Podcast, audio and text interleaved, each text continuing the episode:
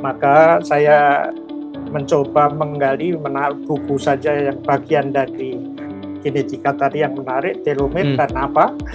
karena erat kaitannya dengan eh, bagaimana eh, proses penuaan manusia itu ditentukan, dikendalikan, diperbaiki hmm. dan dipermudah kembali normal. Jadi eh, sebetulnya pada saat muda kita berolahraga itu tidak hilang percuma. Karena hmm. telomer akan bisa panjang ya kan dalam bentuk butir-butir telomer itu telomer yang pendek bisa ditambah telomer yang rusak bisa diperbaiki. Itu namanya menabung menabung hmm. telomer menabung kesehatan. Jadi pada saat kita muda rajinlah berolahraga apa saja. Saya dulu tenis luar biasa banget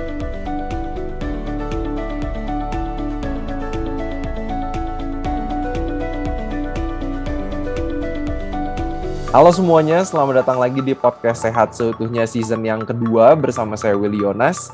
Episode podcast kali ini kita mau explore mengenai bagaimana membalik proses penuaan. Ini menarik ya, e, karena kalau kita ngomongin penuaan, sebuah proses kita menjadi tua, itu kayaknya pasti. Tapi kayaknya menarik banget dari apa yang akan kita explore membalik proses penuaan atau mungkin memperlambat proses penuaan ya. Uh, teman-teman kalau misalnya dulu ada di kelas biologi pas lagi SMA atau lagi kuliah juga tergantung jurusan masing-masing ya. Uh, teman-teman mungkin ingat pas lagi belajar soal nukleus. Di nukleus itu ada ada kromosom, udah gitu di ujung kromosom ini ada telomer. Nah, yang akan kita diskusikan hari ini akan berkaitan dengan hal ini, dengan hal yang bernama telomer. Uh, anyway, pokoknya seru banget kita akan explore bareng-bareng uh, topik mengenai ini. Nah, uh, yang akan berbagi bersama-sama kita adalah seorang profesor uh, di tahun 2014 kalau saya tidak salah juga beliau oleh Museum Rekor Indonesia MURI ini dinobatkan sebagai Bapak Teknologi Pangan Indonesia. Beliau juga pernah menjabat sebagai Rektor Universitas Katolik Atmajaya Jakarta Beliau juga pernah menjadi presiden dari Codex Alimentarius Commission. Ini adalah sebuah organisasi yang membuat standar mutu makanan internasional. Jadi menarik banget. Pengalamannya pokoknya udah banyak banget. Beliau juga penulis buku, bukunya banyak banget. Uh, pokoknya cocok banget untuk mengeksplor uh, topik yang akan kita pelajari atau bagikan hari ini karena beliau juga sudah pernah menulis buku mengenai ini. Jadi siapa dia? Saya mau welcome Profesor Florentius Gregorius Winarno. Selamat siang, Prof. Selamat siang, Dedi. Gimana kabarnya, oh, Prof? Baik, ke puji Tuhan. Sehat oh. walafiat. Waduh, luar biasa. Prof, ini thank you banget atas kerinduannya, willingness-nya, nyempetin waktu untuk berbagi di podcast Sehat Seutuhnya. Uh, Prof, kalau sekarang Profesor ini kesibukannya lagi ngapain aja nih, Prof? Ya, saya orang yang suka baca sama menulis ya. Mm-hmm. Jadi umur saya sudah uh, tidak muda lagi, sudah hampir 84. Oke. Okay. Tapi uh, masih terus menulis. Besok besok pagi ada juga uh, buku baru dari Gramedia dirilis. Wow. Itu ya, lain pendek kata uh, tidak ada pensiun lah. Oke okay, oke. Okay. Tapi kalau tidak perlu pensiun. Nggak perlu pensiun ya. Ini mungkin salah satu kunci pro, membalikan proses penuaan ya. Nanti kita bakal ngobrol. Cuman ini Prof maksudnya di usia segini masih nulis terus, masih baca terus, kayaknya masih sharp banget nih Prof. Uh, ya puji Tuhan aja masih belum parah lah gitu. Ini ya. Kalau Prof sendiri Tapi, sekarang masih ya. ngajar atau enggak? Jadi kalau ngajar sudah menurut peraturan pemerintah tahun umur 78 itu sebaiknya jangan ngajar karena diharap dianggap sudah terlalu uh, lanjut usia dan mungkin sudah pikun ya. Jadi mungkin banyak salahnya gitu. Hmm. Nah, tapi buat saya saya kalau otak tidak diasah ya pikun, ya tumpul. Tapi kalau diasah terus, it's okay. I mean, it's not complain.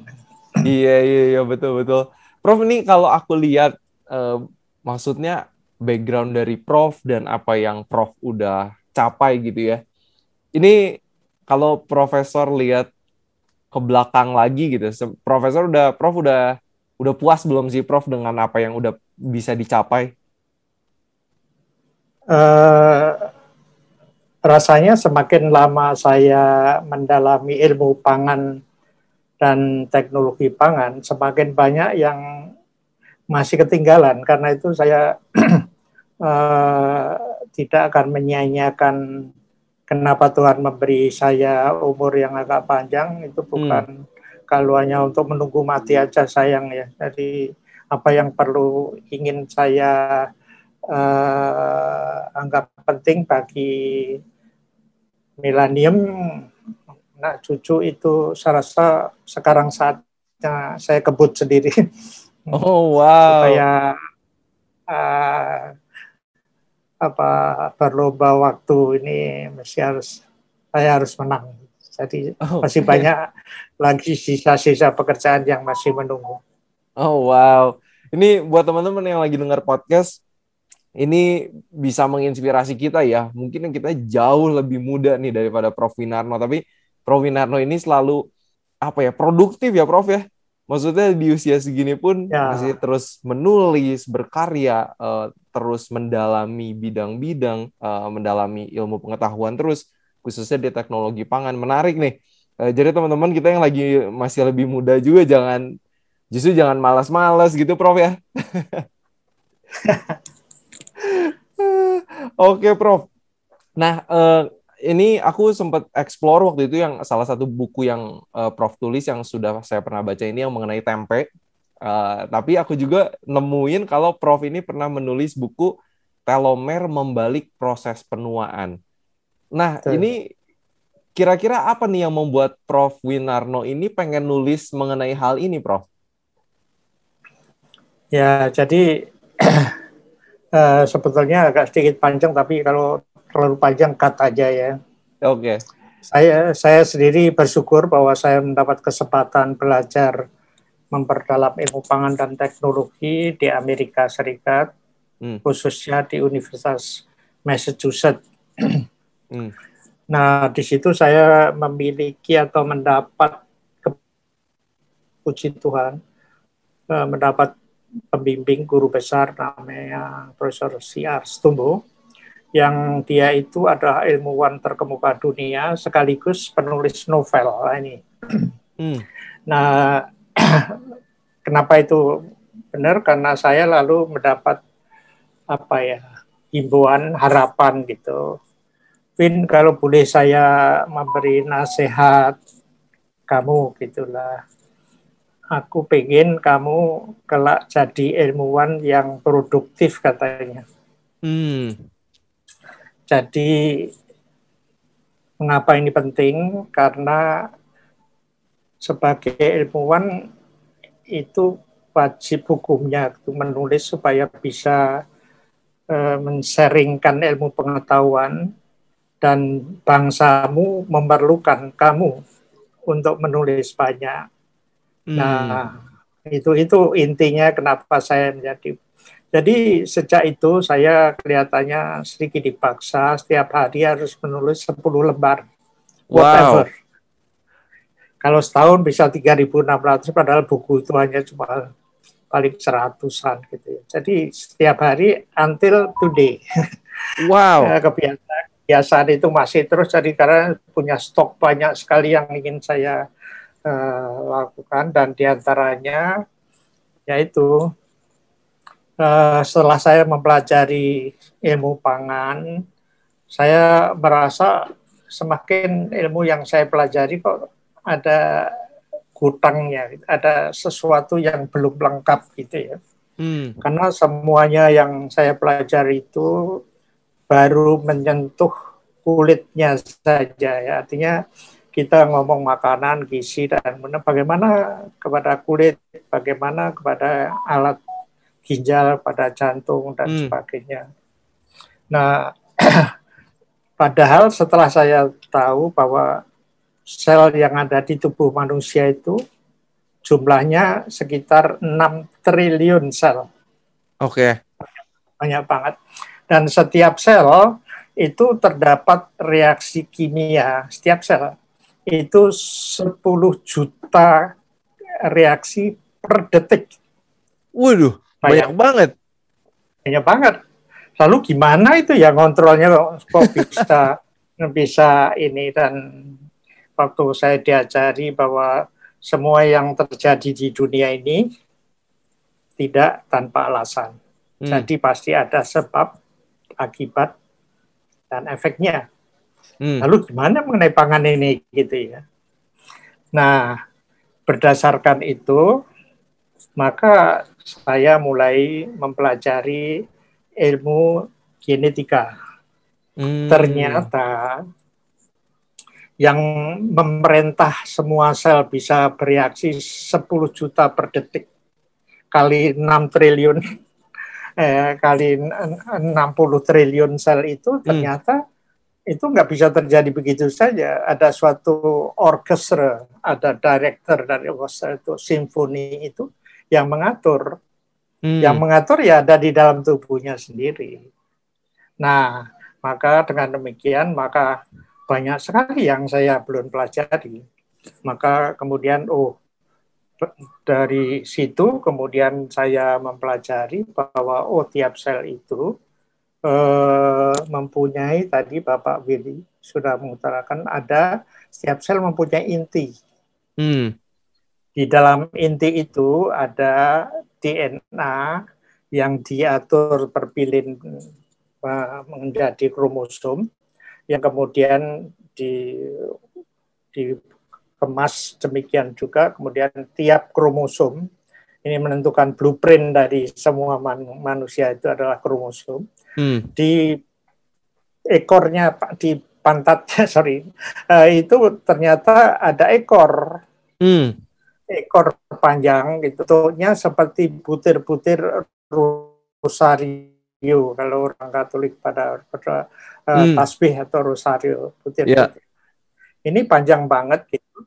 Nah, dan ternyata inilah yang menentukan uh, nasib dari sel itu uh, bisa membelah diri lagi enggak atau kamu harus stop, harus berhenti di sini, atau sudah usang, harus menjadi tua atau disebut aging, hmm. atau setelah aging menjadi menjadi itu uh, jompo dan namanya senescent, jadi aging, senescent, jompo, dan kemudian mati. Waduh, ah. lalu padahal menurut pendapat seluruh kalau begitu uh, menarik sekali ya mengenai ilmu bioteknologi ini maka saya uh, mencoba menggali menaruh buku saja yang bagian dari uh, genetika tadi yang menarik telomere hmm. karena apa? karena erat kaitannya dengan uh, bagaimana uh, proses penuaan manusia itu ditentukan, dikendalikan, diperbaiki hmm. dan dipermudah kembali normal. Ini menarik banget kan? Jadi iya, saya, iya, iya mencoba membangkit bukan ilmu bioteknologi sendiri, tetapi kemudian membongkar mengenai bagian yang terpenting, eh, yaitu telomere dan bagaimana telomere bisa tadi menyebab ya apa saja yang terjadi di dunia tidak terjadi tanpa alasan. Nah, ini hmm. kemudian dari alasan-alasan itulah maka digali buku itu. Buku itu terbit tahun 2015 di mana hmm. tahun 2009 itu baru hot-hotnya. Jadi ada wanita ilmuwan namanya okay. uh, eh, Elizabeth H. Blackburn yang tahun 2009 itu memenangkan hadiah Nobel. Hmm. Intinya ialah telomere dan peranannya dalam pen proses penuaan manusia. Wah, luar biasa banget.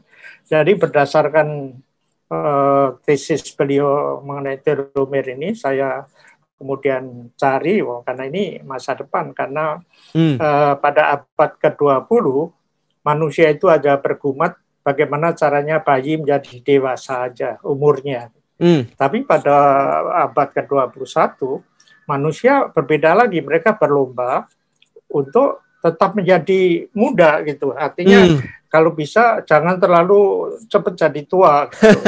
oh, secara genetika itu bisa 120 ada juga yang lebih tetapi itu keistimewaan tapi rata-rata harusnya itu sudah dipatenkan harus diprogramkan oleh kromosom masing-masing itu hmm. eh, sekitar itu karena itu orang lalu berlomba-lomba gimana kok ada orang lebih cepat tua hmm. atau ada yang pengen muda terus wadahnya dan sebagainya Nah, maka berlomba-lomba pada tahun 1930 itu sedang marak-maraknya ya orang pengen menjadi muda. Itu hmm. namanya ada film, mungkin ada namanya tahun 30-annya Voyage to Shangri-La. Itu hmm. artinya untuk mencari the fountain of youth. Ternyata hmm. konon kalau tua mandi di air Fountain of Youth itu menjadi mudah kembali gitu. Ah, menarik. Itu, jadi menarik. Ternyata di dunia sekarang sudah ada uh, the real Fountain of Youth yang dikenal di Pulau Okinawa. Hmm. Pulau Okinawa itu bagian dari Jepang uh, yang memiliki penduduknya dari pulau itu disebut the Island of Paradise karena orang-orang rata-rata umurnya 82 setengah itu lifespan tertinggi di dunia ya. Hmm. 82 setengah. Dan banyak sekali orang yang memiliki umur panjang. Lebih dari 100 tuh di mana-mana banyak banget. Wow. Gitu. Uh, jadi uh, gimana? Nah, dengan catatan-catatan itu ternyata mereka bisa dibongkar. Oh, karena makanan, karena genetiknya, karena dan sebagainya. Dan itulah yang sebetulnya saya mengapa saya menulis buku itu karena banyak sekali bisa kita uh, jabarkan kepada orang muda karena telomere dan proses penuaan itu termasuk ilmu muda ya, kurang dari 25 lah tahun hmm. gitu. Jadi banyak yang belum tahu dan karena itu mereka yang pengen muda, artinya pengen atau awet tua atau awet muda. uh, mungkin ada baiknya kita belajar kehidupan yang benar, artinya eh, ilmu-ilmu uh, yang benar. Dan bukan hanya itu saja, saya kemudian jadi rektor Atmajaya dan kita mendirikan suatu fakultas baru okay. yang disebut Fakultas Bioteknologi. Hmm. Saya rasa mana teknologi pangan sudah digabung dengan bioteknologi, jadi ada tekno bioteknologi pangan namanya jadinya. Jadi yang melibatkan kayak begini ini itulah uh, di samping itu. Sebetulnya masih ada dua hal lagi tapi kita bicarakan lagi yaitu bahwa ternyata ilmu pangan dan teknologi itu tidak akan lengkap bila kita itu tidak memperdulikan kehidupan mikroba yang hidup di dalam usus. Hmm, oke okay, menarik tuh. Gut microbiome nah, ya microbiome itu ternyata eh, itu menjadi otak kedua bukan saja binatang biasa itu ikut mengendalikan hmm. uh, ikut mengatur kursi meja kita kehidupan kita sehingga tetapi kita anggap uh, itu adalah disepelekan gitu hmm. karena alasan itu saya menulis buku lagi mengenai buku mikrobiom dengan Wida hmm. uh, mengenai masalah-masalah itu dan uh, terutama Eh, para dokter-dokter yang meneliti pada saat modern ini, mikrobiom menjadi salah uh -huh. satu in banget di dalam penelitian ini karena hmm. ternyata mikroba itu sekarang bisa di diketahui jenisnya, jumlahnya, uh, bagaimana kita bisa mengendalikannya karena itu uh, pepatah Jepang yang mengatakan the center of life is in the stomach. Oh ya, hmm. karena alasan itu orang Jepang harakiri itu sobek perutnya ya tapi uh, itu tapi intinya sekarang uh, semua uh, yang terjadi di dunia itu sekarang bisa diungkapkan yaitu hmm. the secret of microbiome. Nah itulah yang yang menurut pendapat saya penting untuk dikembangkan di dan dua buku itu sudah ada di Gramedia ya yang, hmm. yang microbiome dan sebagainya sebagai ilmu baru yang sebetulnya itu betul, beberapa betul, yang betul. jadi Jadi kayaknya buku-buku Prof aja aku masih ngantri nih yang aku pengen baca gitu. kayaknya masih masih uh, masih banyak yeah. banget yang aku pengen explore karena ini kan berarti kan Prof menulis buku kan apa ya kayak seperti merangkumkan dari banyak banget penelitian yang Prof udah baca dan explore gitu kan. Dan kita yeah. masyarakat umum disajikan dengan apa ya? Mungkin summary ya, summary dari apa yang Prof baca semua nih gitu. Ya, dan oleh karena sekarang saya bukan saja uh, kepada umum, tetapi kepada keluarga, jadi anak hmm. dan cucu seperti Ando gitu ya. Uh, kita sekarang mengungkapkan mengenai namanya kearifan lokal. Pangan kearifan lokal ini juga suatu harta benda nasional yang dilupakan, hmm. tidak dicatat atau tidak dibikin dokumennya seperti dunia yang lain kita sangat ketinggalan di dalam uh, uh, bikin apa rangkuman-rangkuman tertulis informasi mengenai pangan-pangan uh, kearifan lokal ini. Aduh, hmm. dan kita sudah bekerja dengan tempe, ternyata tempe kearifan lokal bisa sangat mendunia. Iya. Jadi hal-hal yang begitulah yang ingin kita buka selama masih hidup, hmm. uh, mencoba hukumnya dalam tertulis, jangan omong tertulis. Dan ini bisa menjadi namanya eh, namanya untuk dijual di dunia di dalam ekspor impor seperti misalnya eh, kalau Perancis champagne gitu ya champagne hmm. itu kan itu adalah wine yang diproduksi di desa champagne. Yang spesial karena ada kaidah-kaidah eh, kearifan lokalnya. Indonesia buat ribuan banyak sekali. Hmm. Tetapi ya ini hanya terpendam sebagai intan yang tidak digali, apalagi diasah. Ya. Saya ah. ingin mencoba mengumpulkan pengetahuan uh, tradisional ini menjadi suatu uh, besok besok pagi Gramedia itu akan mengeluarkan buku baru mengenai ilmu pengetahuan kearifan lokal. Hmm, itu yang bakal launching besok ya? besok. Jadi ya gitu-gitu. Jadi ya karena uh, sudah tidak banyak mengajar, tetapi hmm. mengajar melalui menulis saja karena uh, di Indonesia itu relatif ilmuwannya tidak suka menulis, hmm. terutama dokumen-dokumen yang penting yang ada artinya bagi ekonomi bangsa. Hmm. Karena kalau ditanyai kenapa ini kok yang terkenal misalkan terasi gitu. Iya, iya, iya, iya. Nah, yang gitu aja. Tetapi ya, kelihatannya sepele, tapi wah, luar biasa. Di hmm. dalamnya terkandung hal. Tapi saya tidak ingin ngomong yang lain-lain. Silakan tanya lagi mengenai Oke, okay, oke. Okay.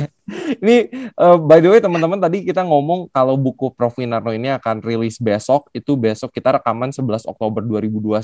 Jadi mungkin teman-teman uh, akan dengar podcast ini mungkin lebih dari uh, tanggal 12 Oktober. Uh, nanti teman-teman udah bakal bisa cari buku Prof Winarno ya. Jadi ini banyak banget yang pastinya yang ada di otak profesor yang kita bisa belajar. Nah, Prof, uh, kita balik lagi ke ke sisi telomer ya. Uh, tadi Prof ya. uh, mengeksplor uh, seru banget gitu. Ini bahwa masih hal yang cukup baru gitu. Mungkin Prof bilang tadi mungkin di 25 tahun terakhir gitu ya. Uh, baru banyak dieksplor. Nah, kalau ketertarikan Prof uh, terhadap topik ini gitu ya proses penuaan gitu. Ini uh, sebenarnya Prof sendiri punya ketakutan sendiri nggak sih sampai akhirnya uh, apa ya? Maksudnya takut menjadi tua atau misalnya takut jadi nggak bisa nulis lagi suatu hari makanya Prof gali terus atau gimana nih Prof? Ya sebetulnya uh, penuaan itu kan tadi saya sudah sudah terprogram ya. Hmm. Bahwa manusia itu pasti jompo dan mati. Hmm. Yang penting itu karena saya punya istri, punya anak, kan ingin juga melihat bagaimana sih cucu saya, bagaimana it's only that. Hmm. Uh, dan sudah pasti bahwa kalau umur seperti saya 84 itu don't expect too much karena memang manusia kalau sudah 90-an itu mestinya sudah nggak ada lagi. Hmm. Tetapi saya menganggap itu bahwa rasanya saya mempunyai kewajiban kepada bangsa ini untuk hmm. mewariskan sesuatu yang berharga ya. Hmm. Karena tidak kaya, maka satu-satunya tulisan. Who knows one day ada uh, milenium baru bisa menangkap esensi ini dan bisa mengembangkan dalam bentuk memanfaatkan kearifan lokal ini untuk mengatasi banyak kesulitan bangsa ini dan itulah hmm. yang yang jadi bahwa kita akan tua ya tetapi uh, sejak dulu saya tahu bahwa uh, tadi saya utarakan apa yang terjadi di dunia tidak tanpa alasan hmm. kalau orang-orang itu uh, tidak mengikuti kearifan lokal orang tua saya orang Jawa Hmm. Dan dia menasihati rajinlah untuk menabung. Di dalam kata-kata rajin rajinlah menabung, yang dimaksud sebetulnya bukan menabung uang. Ya. Hmm. Apa itu, Karena uang yang yang menabung diutarakan ialah menabung kesehatan. Nah kan hmm. agak jarang ya menabung kesehatan. Jadi eh, sebetulnya pada saat muda kita berolahraga itu tidak hilang percuma karena hmm. telomir akan bisa panjang ya kan dalam bentuk butir-butir telomir itu telomir yang pendek bisa ditambah telomir yang rusak bisa diperbaiki. Itu namanya menabung. Menabung hmm. telomir menabung kesehatan. Jadi pada saat kita muda rajinlah berolahraga. Apa saja. Saya dulu tenis luar biasa banget. Hmm, berenang iya. dan sebagainya. Jadi pada saat ini kadang-kadang teman saya di SMA sudah nggak ada semua nih uh, alumni. Saya yang tertua karena wow. mereka memang uh, tidak uh, boleh mengeluh karena pada saat mudanya memang lebih suka makan-makan enak, menikmati ini daripada berolahraga dan pada saat sudah tua tidak punya tabungan kesehatan.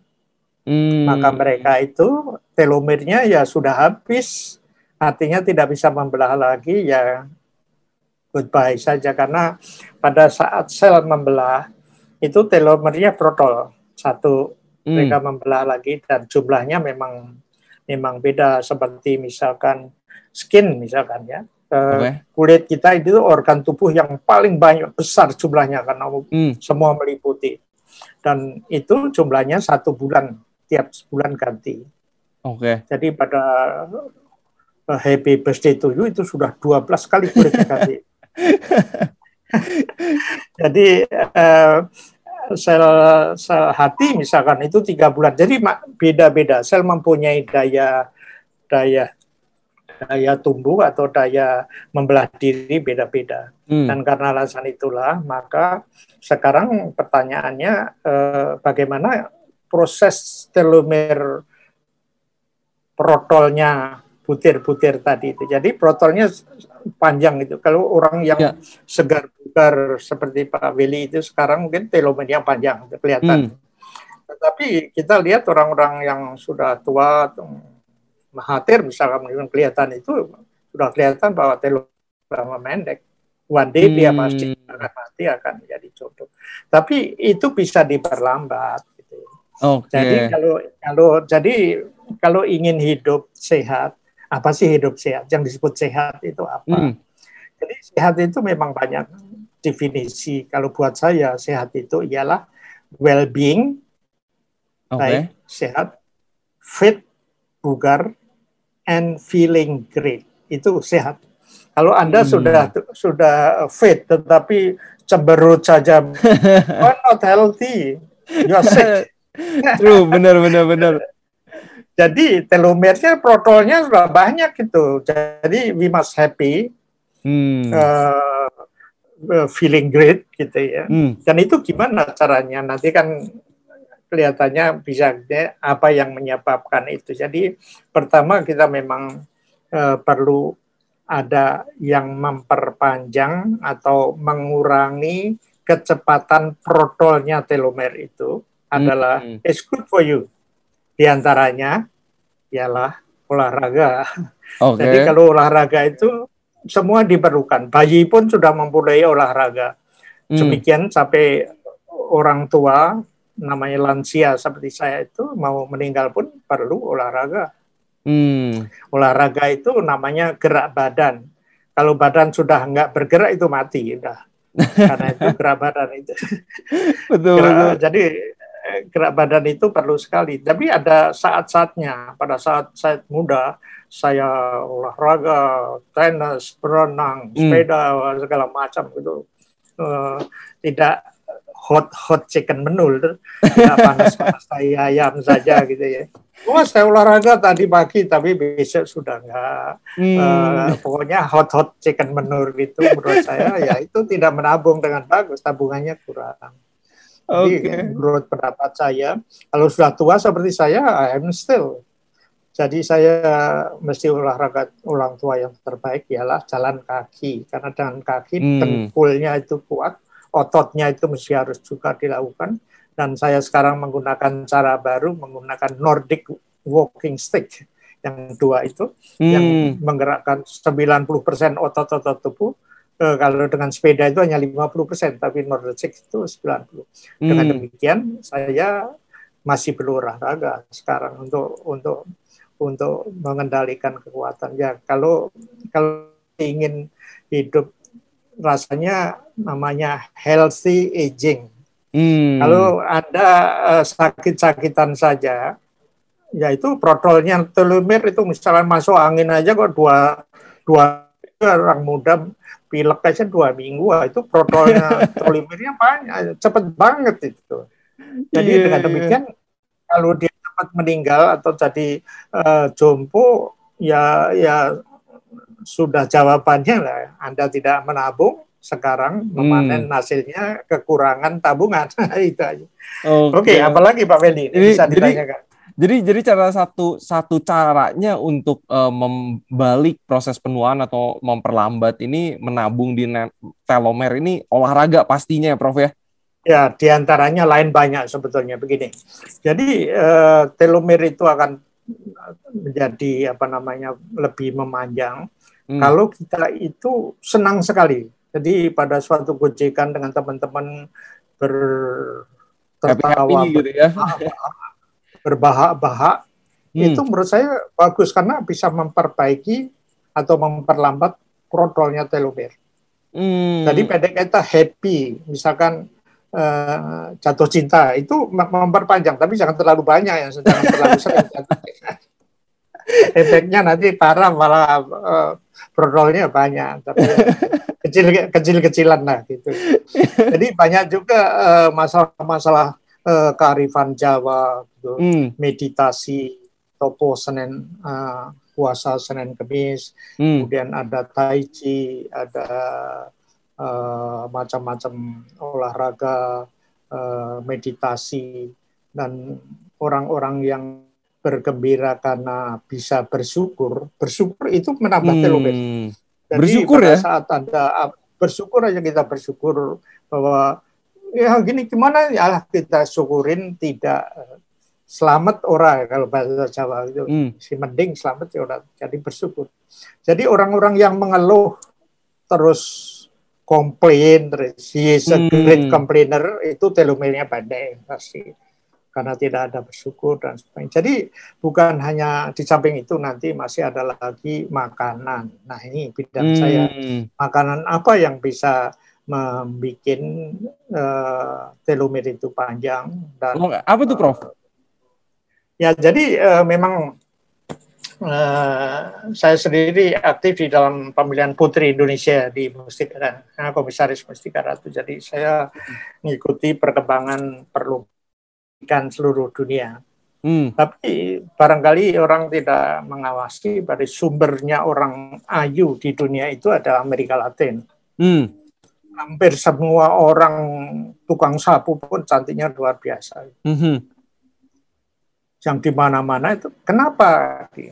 Nah ternyata mereka itu banyak sekali memang genetisnya juga banyak yang cantik, tetapi punya makanan-makanan yang digunakan eh, di daerah di situ, Hmm. khususnya misalnya di Peru misalkan, Oke.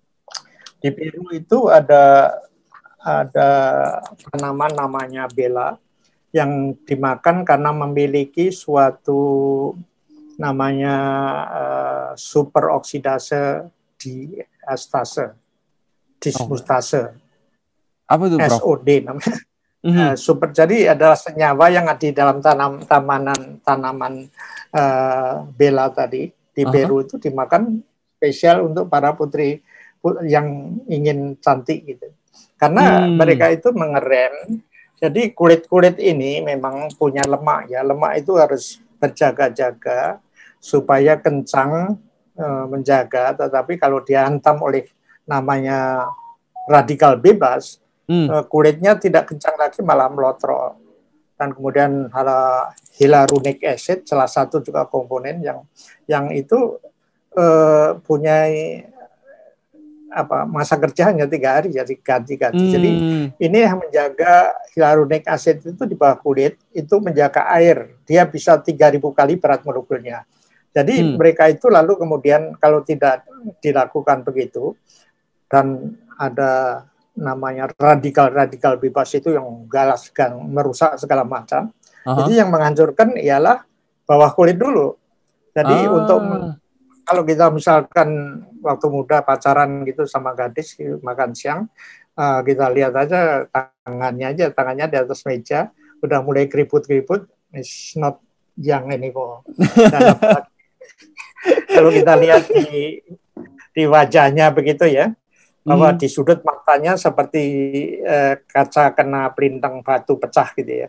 Ada cipratan-cipratan di ujung mata. That uh -huh. is the sign of aging masih hmm. ada patuknya atau dahinya itu berkelut-kelut berkelubang seperti TV rusak gitu ya. hmm. ya wah itu udah masih lagi kemudian uh, pipinya yang hilarunik bisa mencegah kencangnya itu udah melotrok pipinya jadi melotrok itu pipinya hmm. tidak tidak tidak pauh di layang tapi pauh mau jatuh gitu pauh itu mangga masa uh, belum lagi yang kelihatan itu bahwa, di lengan wanita, hmm. uh, kemudian di bawah mata kelopak mata ini hmm. itu semua anjlok gitu semua uh, tidak bisa di kantong mata gitu ya kantong matanya anjlok sekali yang lebih tertera lagi di hmm. lehernya lehernya seperti kalau uh, orang-orang uh, ini seperti kulit kalkun gitu jadi banyak hmm, lipetan sudah ya tanda-tanda sekali lipetan oh. dan gandul gitu loh hmm. seperti kalkun kalau kalkun ya kan iya iya iya dan nah. itu semua tanda semua tanda-tanda yang melakukan dan itu bisa dilakukan dengan banyak sekali misalkan vitamin D omega 3 uh, eh, yang banyak menjaga dan yang terpenting ialah menjaga sel jantung sel jantung hmm. itu penting banget tapi kadang-kadang kita tidak perlu yang sangat disayangkan para pemuda dan orang tua itu kalau motornya atau mobilnya sedikit arah suara sedikit saja tuh waduh ini ada masalah ini kurang hmm. ini kurang ini kurang tetapi pada saat badannya sendiri memberi tanda-tanda di dono Pautimsa hmm. bahwa punggungnya sudah mulai kaku kemudian telinganya apa batuk-batuk buang air besarnya sudah terganggu dan dia biasa saja sehingga makin lama protolnya telomer ini menjadi sangat.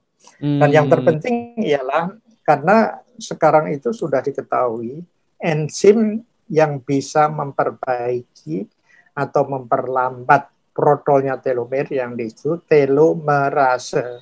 Hmm. Nah, jadi telomerase ini uh, who keeps the cell young. Jadi okay. bisa jadi mereka itu bisa uh, memperbaiki yang rusak dan bahkan bisa membuat eh, tikus-tikus uh, yang sudah pendek percobaan ini ya hmm. di di Harvard Medical School itu sudah dilakukan tikus-tikus yang sudah pendek disuntik dengan telomerasenya menjadi bagus dulunya uh, bulunya tidak tumbuh lalu bulunya tumbuh yang jantan lalu libidonya ngejar-ngejar betina terus karena hmm. ternyata uh, telomernya berarti proses penuaannya ya, terhambat dan artinya proses pemudaannya kembali. Iya, Itu kan iya, iya. Uh, hal-hal yang menurut pendapat saya memang uh, banyak percobaan-percobaan yang sekarang dilakukan di dalam binatang percobaan ya. Hmm. Uh, mencoba manusia nanti dulu ada cara-cara yang lebih complicated lagi. Hmm. Tetapi mereka sudah ya, satu hal yang bisa penelitian sudah dilakukan, sudah diperdebatkan dan telah diputuskan bahwa ternyata telomer bisa dianggap sebagai penandaan bagi proses penuaan manusia hmm. dan menjadi tanda yang perlu diperhatikan untuk dilakukan. Bahkan hmm. telomerase pun sudah dikembangkan untuk percobaan-percobaan eh, inovasi kedokteran. Jadi oleh karena kalau tidak berhenti, sel itu tidak berhenti eh, membelah diri, akhirnya hmm. menjadi kanker. Ah, Jadi betul, betul. kita bisa bikin kanker sebetulnya dengan telomer. Jadi hmm. dimudahin aja sekali. Kita kan masih normal gini, syukurlah kita akan mati ya karena memang kita nggak ingin jadi manusia kanker. Hmm. Jadi itu namanya bersyukur karena karena anda bersyukur hari ini telomernya yeah. tambah. Hmm. Oke, okay. wow, wow. Begitu ada ada lagi. Benar, Prof. Aku pengen tanya dulu. Tadi uh, Prof kan sempat mention uh, tanaman bela ya yang ada di Peru nih uh, bagus untuk menangkal radikal bebas ya untuk uh, proses penuaan ini. Tapi mungkin kalau di Indonesia sendiri nih ada nggak sih tanaman atau makanan yang bisa membantu kita ini menangkal radikal bebas yang akhirnya uh, membuat kita ini lebih tuanya lebih cepat gitu, Prof? Ya, jadi ya, prinsipnya itu uh, banyak tanaman di di mana uh, di Cina misalkan. Hmm. Uh, kalau di Peru tadi namanya Caracolbella itu tanaman-tanaman yang banyak digunakan oleh orang Amerika Latin untuk hmm. dirinya sangat cantik dan awet cantik yang sebetulnya. Yeah, kita yeah, banyak yeah. yang cantik tapi setelah 40 tahun nggak awet saja, lagi. Udah nggak awet lagi kita kita pengen kan awet gitu. Hmm. Dan ini memang perlu dilakukan. Di Cina juga ada karogen yang uh, di Cina Utara tapi hmm. begini, ada hal yang mirip, tapi tidak sebagai. Jadi ada suatu kasus yang namanya French Paradox, French Prancis, okay. French. Suatu pertanyaan yang besar, gimana sih orang-orang Prancis itu meskipun pede-pede tapi sehat-sehat ya. Hmm. E, rasanya ngawur aja barang rokok, minum wine, suka cita hmm. itu rasanya lebih sehat demikian juga orang orang Mediterranean ya. Hmm. Lalu kemudian diteliti apa yang menyebabkan. Ternyata di antaranya ialah bahwa dia itu suka minum anggur merah, anggur putih enggak. Hmm. Di anggur merah itu mengandung senyawa yang disebut resveratrol. Agak hmm. susah mengapa. Resveratrol itulah yang banyak di ketahui banyak diminum orang-orang Prancis dan karena alasan itu orang Prancis relatif the girl younger, longer than hmm. the other dan demikian juga laki-lakinya very handsome. Wow, nah, menarik. kemudian kita kita lalu saya lihat ini tesis masternya anak saya Wida Winarno mm -hmm. waktu ngambil MSc di Fakultas Bioteknologi di Atma jadi ngomong mengenai penelitian mengenai melinjo. Hmm, oke. Okay. Tahu melinjo, melinjo ya? Ya. Jadi ya. melinjo itu banyak diaku oleh Malaysia dan saya ikut berjuang untuk melinjo itu melinjo Jawa Indonesia itu khususnya hmm. ada di di di Yogyakarta dan Kediri adalah yang murni banget. Oke. Okay. Nah di dalamnya melinjo ini terdapat senyawa yang tadi sama yang terdapat di wine. Namanya resveratrol. Wow. Oh my gosh, gitu ya. Karena itu orang-orang Jawa yang suka makan melinjo itu ada namanya uh, melinjo muda, namanya kroto. Oke. Okay. Uh, daun melinjo muda juga namanya uh, daun melinjonya. Uh, kalau kroto itu pentile melinjo. Hmm. Kulit melinjo bijinya dan sebagainya, benang apa namanya bunganya, jantannya dan sebagainya suka dibikin sayur namanya sayur lodeh atau sayur asem hmm, di daerah Klaten. Dan konon mereka yang banyak makan sayur-sayur gini ini relatif lifespan-nya lebih tinggi dari mereka yang ngawur sekali orang-orang Jakarta makannya. Gitu. Hmm. Hanya mereka itu kurang duit jadi ya eh, meskipun umurnya panjang tapi lojonya banyak karena ya gizinya lalu kurang. Ya, ini beberapa hal yang menurut saya. Jadi, uh, Wida tadi meneliti mengenai melinjo hmm. di dalam bijinya, resveratrolnya tinggi banget ya. Oh iya. Karena itu sekarang itu, karena itu orang-orang Jepang itu beli melinjo dari kita, dibubukkan aja, kemudian masukkan kapsul, kita harus bayar mahal banget. Wow. Ternyata bukan hanya melinjonya, tapi kulitnya melinjo. Kulit melinjo itu kalau di Jawa yang merah-merah itu, huh? itu digoreng. Namanya mata moto maling, mata mata mata pencuri istilahnya. Hmm. Oh itu enak banget dan dan di dalamnya mengandung resveratrol. Kalau lihat eh, biji-biji mudanya, maka dia itu namanya kroto mengandung. Kalau eh, daunnya Nah, kalau masing-masing dicampur itu menjadi sinergis saja, bukan satu tambah satu dua, hmm. tapi satu tambah satu empat. Jadi kalau lima sekaligus dicemplungkan dalam sayur lodeh, sayur asam, efeknya luar biasa banget. Nah, itulah kearifan lokal dan Indonesia punya, tetapi nobody care. Itulah yang hmm. ingin saya bangunkan bahwa ternyata di Indonesia ngapain kita minum satu botol wine kita makan aja sayur lodeh ya gitu. iya iya iya harganya aja jauh banget ya prof ya, harganya bagus dan kita nah kenapa karena we ignorance hmm. the rich of our nation nah ini yang beberapa di antaranya hmm. Wah, nah, jujur, jujur aku aku aja belum pernah dengar loh melinjo tuh mengandung resveratrol dan ini ya. Mind blowing banget dan aku harap buat teman-teman yang uh, lagi dengerin podcast ini apa ya ini dapat informasi yang luar biasa banget membuka wawasan kita banget bahwa yang Prof bilang dari tadi ternyata bahan-bahan makanan lokal tuh keren banget uh, super banget yeah. manfaatnya buat uh, apa ya tubuh kita mungkin apa ya kita keren gitu Prof ya kalau misalnya di sosial media ngepost misalnya ada yang lagi uh, minum wine gitu tapi kan ini keren juga kan nih kalau kita ngepost lagi makan sayur lodeh yang ada melinjonya gitu kan yeah. Nah, beberapa hal yang ingin, tapi kan mesti harus dibalik. Jadi eh, banyak lagi kearifan makanan lokal itu perlu diilmiahkan gitu ya. Nah, buktinya apa? Percobaannya gimana? Apakah dan sebagainya. Betul, betul, betul. Jadi ini apa ya?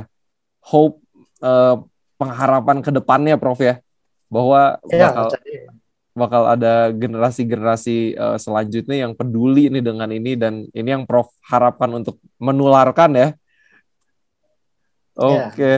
Ya. ya, Ini ini menarik menarik banget Prof. Uh, banyak banget kayaknya udah dieksplorasi walaupun kayaknya ini baru apa ya permukaan banget gitu ya uh, semua yang Prof mention. Tapi Prof aku pengen tanya gitu. Uh, ini Prof kayaknya orang yang selalu bahagia gitu, maksudnya tersenyum, uh, ketawa santai gitu ya. Uh, tapi kalau dari Prof sendiri, apa aja sih hal-hal selain misalnya tadi olahraga, selain ketawa, uh, makanan yang Prof lakukan juga nih untuk apa ya memperlambat proses penuaan gitu, Prof? Ya uh, sebetulnya saya olahraga itu is must every hmm. day. Walking okay. itu. Uh, jadi kalau walking itu diukurnya dengan step ya. Hmm. Jadi bisa Eh, enam ribu step, lima ribu step itu kira-kira sekitar satu jam jalan kaki. Hmm, okay. Kalau ini nggak dipaksa susah kalau orang tua mau, aduh capek lah gitu ya, ya dengkulnya nggak kuat lagi, hmm. makin lama makin nah, diseret, akhirnya nanti pakai kusur dan ada orang tua yang seneng eh, jalannya di dabyang-dabyang masukkan kursi roda didorong hmm. sebagai pemandangan yang isinya kasihan. Hmm. Saya tidak senang orang kasihan pada saya. Kalau hmm. saya dulu waktu belajar di Amerika, guru saya bilang, e, you must choose gitu ya. Mana yang kamu pilih? Banyak orang kasihan pada kamu atau iri hati padamu? Hmm. So saya jawab you want me to, to answer? No, I will give you the answer. What? Kamu harus hidup sehingga banyak orang lain iri hati padamu. Oh my God, ini kan sombong banget gitu. Ya. Hmm, iya, iya, nah, iya. Tetapi dia bilang begitu. Kalau kamu sudah banyak orang yang iri hati, jua sudah up in the air, sudah pohon di puncaknya. Dan remember pada uh, pohon yang sudah tinggi itu disambar petir every day. hmm. sering patah dan sebagainya. Namun kalau kamu itu suka dikasihani orang lain, kamu itu just like a grass on the ground. Tiap sepatu nginjak kamu, dan you can do anything about it. Hmm. So, I don't want you to be. jadi eh, itulah salah satu mengapa kalau jadi kita jadi tua, kemudian untuk minta dikasihani setiap orang melihat kasihan gitu. Waduh itu Pak ini kan waktu mudanya gini kasihan. Hmm. Uh, sekarang di jalan lihat jalannya susah jalannya susah banget. Banyak orang pembantunya, orang susternya dua, dapiang dapiang. Oh, it's not nice to see menurut saya. Hmm. Dan itu karena kita hmm. pengen dikasihani. Kalau kita ingin dikasihani, ya jangan apa hmm. olahraga. Ya betul, karena betul, tidak betul. menabung, ya begitu. It's only falsafah hidup saja. Dan saya sendiri memang apalagi dalam dalam ini ya pandemi kurang oh, sudah bingung. Oh, saya tidak bingung. saya merasa, oh, aduh ini suatu surga saya bisa banyak mengambil informasi dunia mengenai ini yang dulu saya tidak sempat karena sibuk sekali jabatan-jabatan. Hmm. Dan demikian, that's just my time kata ini. Dan tiap hmm. bulan menerbitkan buku, bayangin ini. Kita, kita, lagi lagi pandemi malah produktif banget ya Prof. Oh, produktif. Tanya Ivan Wah luar biasa. Wow, wow, wow. Tahun itu delapan lah gitu. Wow, dan ini kayaknya yang apa ya bikin Prof Prof juga kayaknya ini apa pikirannya otaknya tuh sharp terus gitu. Karena menulis ya, kan? nulis terus, baca terus. Wow, di kita yang muda nih teman-teman yang lagi dengar podcast juga jangan jangan kalah nih. Manfaatkan waktu dengan Tapi yang, baik. Yang penting itu juga saya apa tuh, Prof? Guru besar saya juga bilang hidup hidup yang terpenting itu ialah betapa kamu bisa memberi peninggalan yang berarti hmm. bagi the next generation.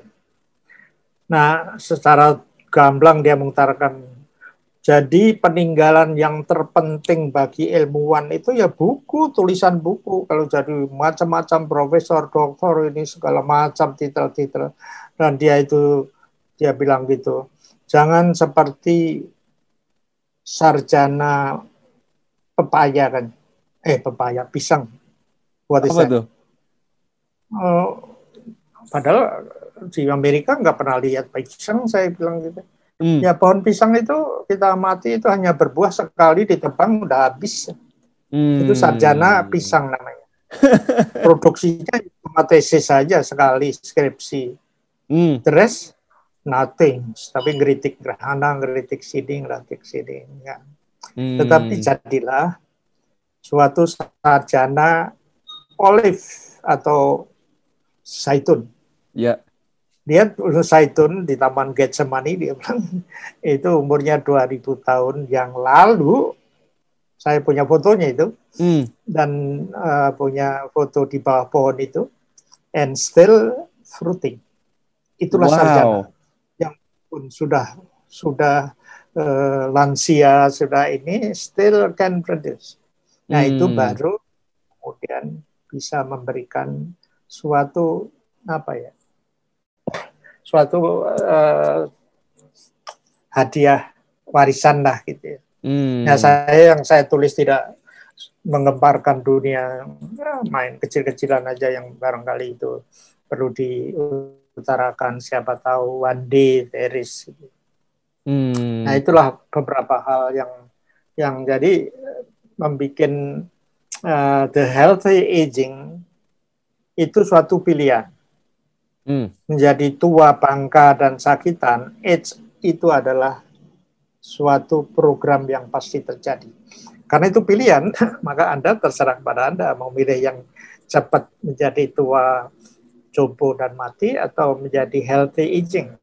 Hmm. Jadi healthy aging pertama mengenal ilmu baru tadi itu. Yeah. Kedua apa-apa yang menyebabkan mempercepat itu biasanya tadi orang yang sakit uh, masuk angin saja dua bulan dan itu bisa tiga minggu orang lain dua saya itu protolnya luar biasa cepat. Hmm. Oke, ini ini benar-benar kita dari mudah udah harus nabung kesehatan ya, Prof ya? Ya. Wah. Jadi pada waktu kita kita ke dokter aja menggerakkan jari jari satu dua tiga empat lima itu sudah tubuh Anda sudah sangat berbahagia. Apalagi bisa eh, mengepakkan lengannya, bisa ngangkat lengan, bisa berputar olahraga, jalan kaki satu jam. Hmm. Wah itu tubuh sangat sangat bergembira. Sangat berterima kasih ya. Tetapi kalau anda harus berterima kasih. Kalau tapi ya kalau anda sifatnya ingin dikasihani orang di hari tua, ya udah jangan olahraga. Nanti kan kalau digeletek kan banyak orang kasihan. Wow, ini benar-benar ini perspektifnya luar biasa banget dari Prof. Winarno dari seseorang maksudnya sudah berusia sekarang 84 tahun banyak perspektif yang kita yang masih muda ini belum punya tapi ini aku harapkan teman-teman juga uh, terbuka pikirannya dari pandangan-pandangan yang dibagikan oleh Prof Winarno dan Prof uh, mungkin ini pertanyaan uh, apa ya terakhir nih karena uh, aku mau ngajak teman-teman juga bahwa apa yang Prof bagikan di sini ini baru benar-benar surface, uh, baru-baru apa ya permukaan banget ya. Uh, kalau mau tahu lebih banyak kayaknya harus harus baca buku Prof ya pastinya ya. Uh, ini bisa di ada di Gramedia. ada di Gramedia betul dan uh, Gramedia juga udah, udah ada Gramedia digital uh, bisa diakses di HP kita bisa ya. beli bukunya online. Murah. Uh, buat yang seneng apa ya baca dalam versi e-book ya Uh, tapi kalau baca buku fisik juga oke okay banget juga, seru juga. Nah, Prof, uh, kira-kira kalau anak muda nih pengen mulai nabung sehat, kira-kira startnya dari mana? Mungkin uh, Prof dulu pas lagi muda mulainya gimana tuh atau mem mempraktekkan gaya hidup yang sehat uh, di tengah kesibukan juga, Prof? Ya waktu itu memang kalau di Amerika uh, temennya kalau nggak rasanya tiap orang olahraga, jadi ya hmm. saya mesti harus bisa tenis. Kalau kalau tenisnya cuma salah-salahan nggak diajak main tuh orang yang suka main tenis itu nggak suka orang yang cuma uh, mainnya gitu-gitu. Kalau yang jago baru sering diajak, eh sama kan saya dan hmm. Demikian juga waktu saya jadi Presiden Kodeks Alimentaris FAO WHO di di Roma dan Jenewa itu pimpinan semua main tenis, jarang wow. sekali yang main golf. Hmm. Jadi kalau kita mainnya tenis cuma salah-salahan aja nggak diajak, ah dia mau cuma buang bola aja gitu. Hmm, nah, rame gitu ya. Aja, eh, uh, tapi yang penting bagi orang sekarang itu telomir bisa diukur. Nah ini ya. Hmm. Uh, ada baiknya juga ya pada orang muda itu juga sekali-sekali Tempo mau memeriksa telomer. Hmm. Dan di di Amerika gampang banget ya. Kalau Ando itu saya juga sudah memeriksa DNA, tetapi telomernya tertunda terus. Kalau di Amerika itu saudara bisa aja uh, personal DNA itu mm-hmm. ada USA huruf besar titik dua 23 NMI itu akan keluar informasi waktu itu Ando cuma dua setengah dolar ya untuk DNA. Hmm, uh, gak mahal di, ya? Di Indonesia, nggak tahu di sini ya. Di Indonesia itu Nala Genetics itu bisa dicari juga di Google. Uh, yang terpenting ialah sebetulnya banyak laboratorium yang bisa seperti misalnya uh, laboratorium mikro uh, apa biologi uh, hmm. Ekman misal itu sebagai pusat genom nasional lembaga biologi PAN uh, itu bisa menganalisa genom artinya genom itu semua sejarah uh, blueprint dari kehidupan kita mau sakit uh, kanker tahun ini semuanya bisa diungkapkan hmm. dalam genom itu. Wow, Tetapi menarik. Kan, Ekman itu uh, rasanya kan bukan bukan laboratorium uh, komersial ya. Tetapi hmm. ada laboratorium komersial juga yang tadi saya utarakan uh, Nala Cosmetic uh, Genetics, kemudian ada Prodia. Nah, Prodia itu bisa di ada sekarang melayani suatu uh, pengukuran panjang telomir. Uh -huh. Jadi prinsipnya sederhana, telomir itu bisa dia dicek seperti ngambil darah di klinik aja disedot dari lengannya. Hmm Dari situ kemudian dianalisa sel darah putihnya dan sel darah merah, tetapi yang digunakan ialah sel darah putih. Dari hmm. namanya nanti ada leukosit telomere length. Itu hmm. dari darah putih. Dan itu bisa diukur panjangnya dan sebagainya. Lalu bisa ada kesimpulannya bahwa Anda uh, tidak terlalu panjang anda ya. Jadi kalau sudah protol semua itu lonceng kematian sudah berbunyi. Tapi kan oh. nggak enak ya. Iya. Saya dulu memeriksakan genom di Amerika, tetapi karena genom itu isinya rahasia kita semuanya. Hmm. Seperti uh, apa namanya? Siapa itu yang Brad Pitt isinya Brad Pitt siapa ini? Uh, yang bintang paling terkenal itu. Bukan Angelina Jolie ya? Angelina Jolie. Nah itu memeriksakan pada genomnya ternyata uh, tertera pada suatu ketika sekian tahun lagi oh. dia akan kanker payudara. Hmm, Maka, jadi ngeri juga ya? Ngeri juga. Iya, iya, Tetapi ya. nanti saya utarakan bahwa itu tidak perlu ngeri. Tapi kemudian uh, jadi sampai ini Angelina Jolie tadi itu memutuskan untuk memotong payudara dua-duanya. Hmm. Pada dipotong memang banyak ya, jadi seksualnya juga akan terganggu dan lain. Tapi sudah, tetapi sebetulnya ada ilmu lain yang disebut epigenomik.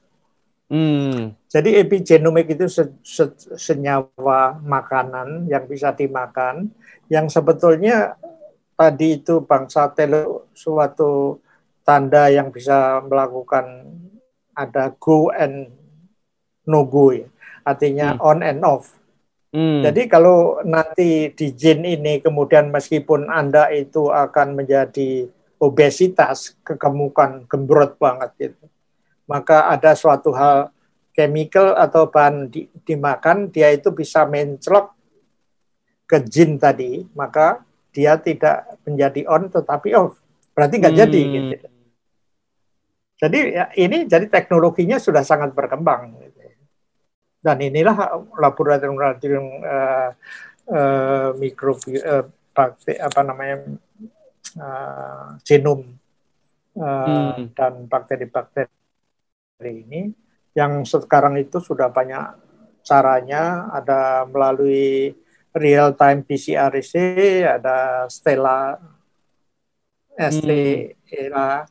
single telomere elongation analysis. Pendek kata itu available di Indonesia.